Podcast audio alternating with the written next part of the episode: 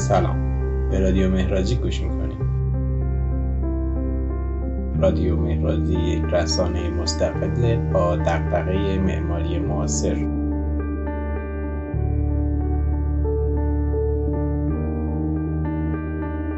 در این قسمت بنا داریم که در ادامه قسمت‌های گذشته پروژه دیگری را از معماران گرافتون با هم مرور بکنیم و حرف‌های معماران پروژه را در کنار نظر منتقدان با هم بشنویم. در این قسمت ما به ساختمان تاون هاوس دانشگاه کینگستون خواهیم پرداخت و منابع ما در تهیه این اپیزود حرف‌ها و نظرات معماران پروژه، داوران ریبا و همینطور سایت‌ها و خبرنامه‌های معتبر معماری بودند. با هم همراه باشیم.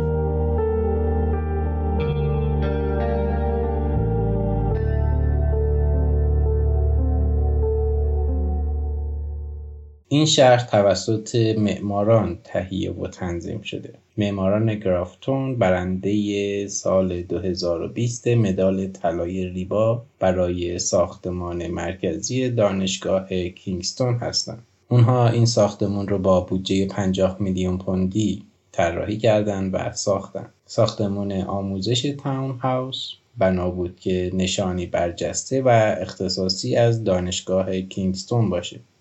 در مسابقه‌ای که دانشگاه کینگستون همراه با ریبا برگزار کرد، معماران دوبلینی در رقابتی تنگاتنگ به لیست 5 نفره برگزیدگان راه پیدا کردند و در نهایت داوران دوبلینی‌ها رو برنده نهایی اعلام کردند.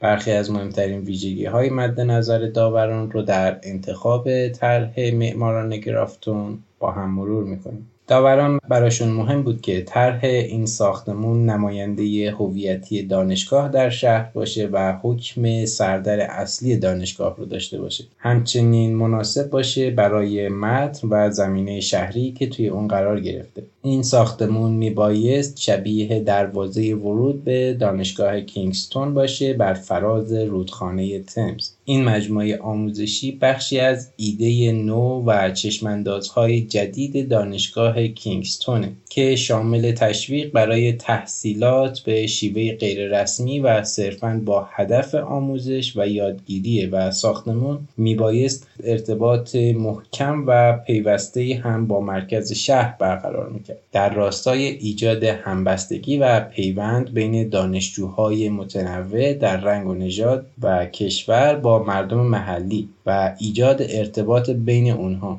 مرکزی طراحی شده به عنوان یک مرکز یادگیری نوآور و خلاق که برخورد باز و خصلت غیر متعصبانه و غیر کلیشه‌ای ساختمان در همه فضاها و داخل بنا نیز بازتاب داره. از جمله در نیمی از 9400 متر مربع سطح پروژه که به خوابگاه‌هایی با طراحی پلان باز اختصاص پیدا کردن. یک ماتریس شامل فضاهای به هم پیوسته و استفاده از همپوشی و در هم تنیدگی فیزیکی و بصری با ایجاد یک بافت فضایی خاص این امکان را برای دانشجویان و بازدیدکنندگان و کارکنان فراهم میکنه که گوشه کنارهای خلوتی رو ایجاد یا پیدا بکنن برای درس خوندن به هر شکل و نحوی که دلشون میخواد و شیوه های شخصی و مبتکرانه خودشون رو برای آموختن داشته باشن، در حالی که همچنان بخشی از یک کل منسجم و به هم پیوسته هستند.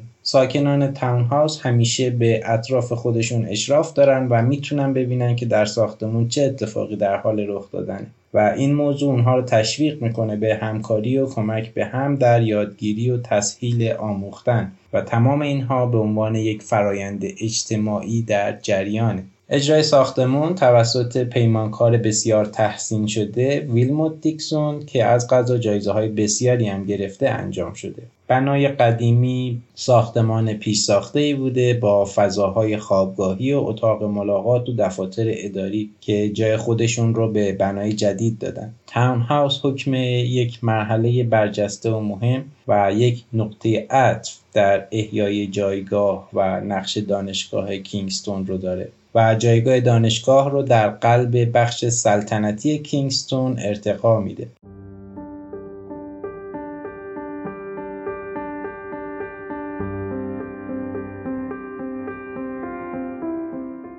معماران گرافتون با خلق یک فضای منعطف و پایدار و ایجاد دسترسی برای عموم جامعه به امکانات آموزشی و فرهنگی دانشگاه تونستند تغییر بنیادی در تجربه یادگیری برای دانشجویان و علاقه‌مندان ایجاد کنند. اونها با یک دید رادیکال فضاهایی باز و مجزا خلق کردن که امکان شخصی سازی رو فراهم میکنه. در این فضاها شما میتونید یادگیری به روش شخصی رو تجربه بکنید، آموختنی که در اون برخلاف روایت و شیوه رسمی نیازی نیست دانشجو پشت میز باشه. این فضاها آزادی عمل و رهایی رو برای معلم و دانشجو ایجاد میکنه که یادگیری، تحقیق و رفتارها و کنشهای اونها رو به نحوی ارگانیک زیر یک سقف به جریان میندازه. از دیگر ویژگی‌های مهم این طراحی اینه که جامعه محلی و حضور و مشارکت مدنی جامعه محلی رو همونقدر مهم و اثرگذار میدونه و با اون برخورد کرده که دانشجویان، اساتید و کارمندان دانشگاه و فارغ التحصیلان رو مهم میدونه. تاون هاوس برخوردی متفاوت و حرکتی جدید در عرصه فضای دانشگاهیه که بر اساس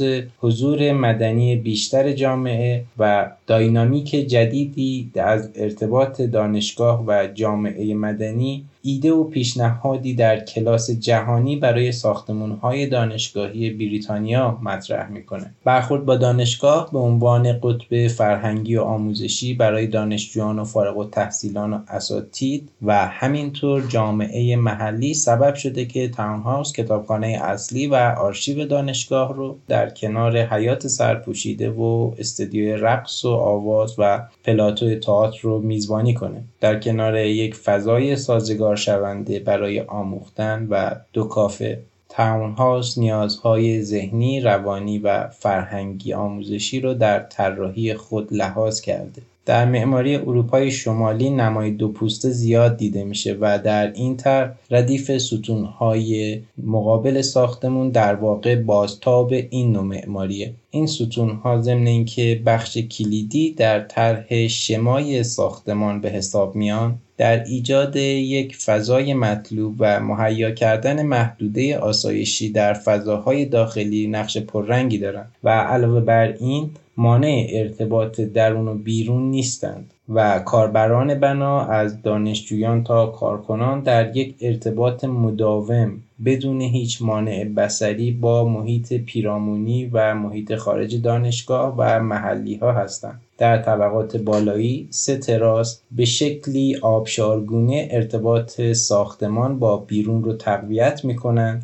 و ضمن اون یک حرکت رو در پوسته خارجی به خوبی هدایت میکنن و در شمای بیرونی بنا کف و سقف رو متصل و یک پارچه میکنه، به علاوه که به عنوان یک لایه میانی و یک فضای نیمه باز بین داخل و خارج بسیار اثرگذارند. این ستون‌ها از سنگ‌های بازیافتی و قطعات بازسازی شده ساخته شدند. لایه بیرونی و ظاهر آنها در راستای نماهای سنگی پورتلند طراحی شدند و همینطور بازتاب کننده و یا همنوایی بنا با ساختمان شورای شهریه که روبروی این ساختمان قرار گرفته که نمای اون هم به شیوه نمای سنگی پورتلند ساخته شده. حیات داخلی با ارتفاع 3 طبقه‌ای، کافه، سرسرا، فضای رقص و نمایش، همگی اینها در طبقه همکف جانمایی شدند تا خوشامدگویی مناسب و درخور و حس مطلوب و جایی داشتن رو برای هر بازدید کننده مهیا کنه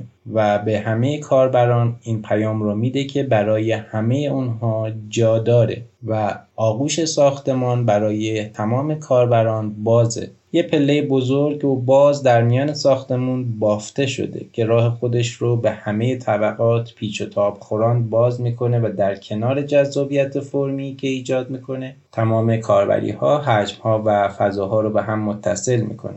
سلسله ارتباطی میان اونها رو فرم میده و در همین حال درون فضاهای شخصی شده و اختصاصی آموختن بدون هیچ مزاحمت برای کاربر و بیوقفه پیش میره.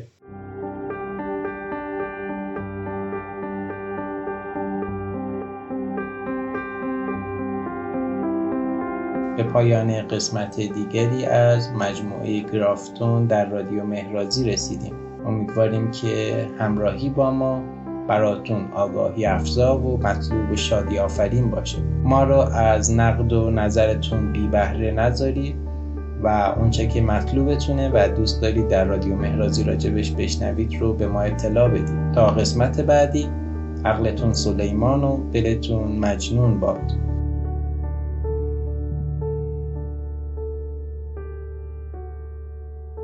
خدا نگهدار.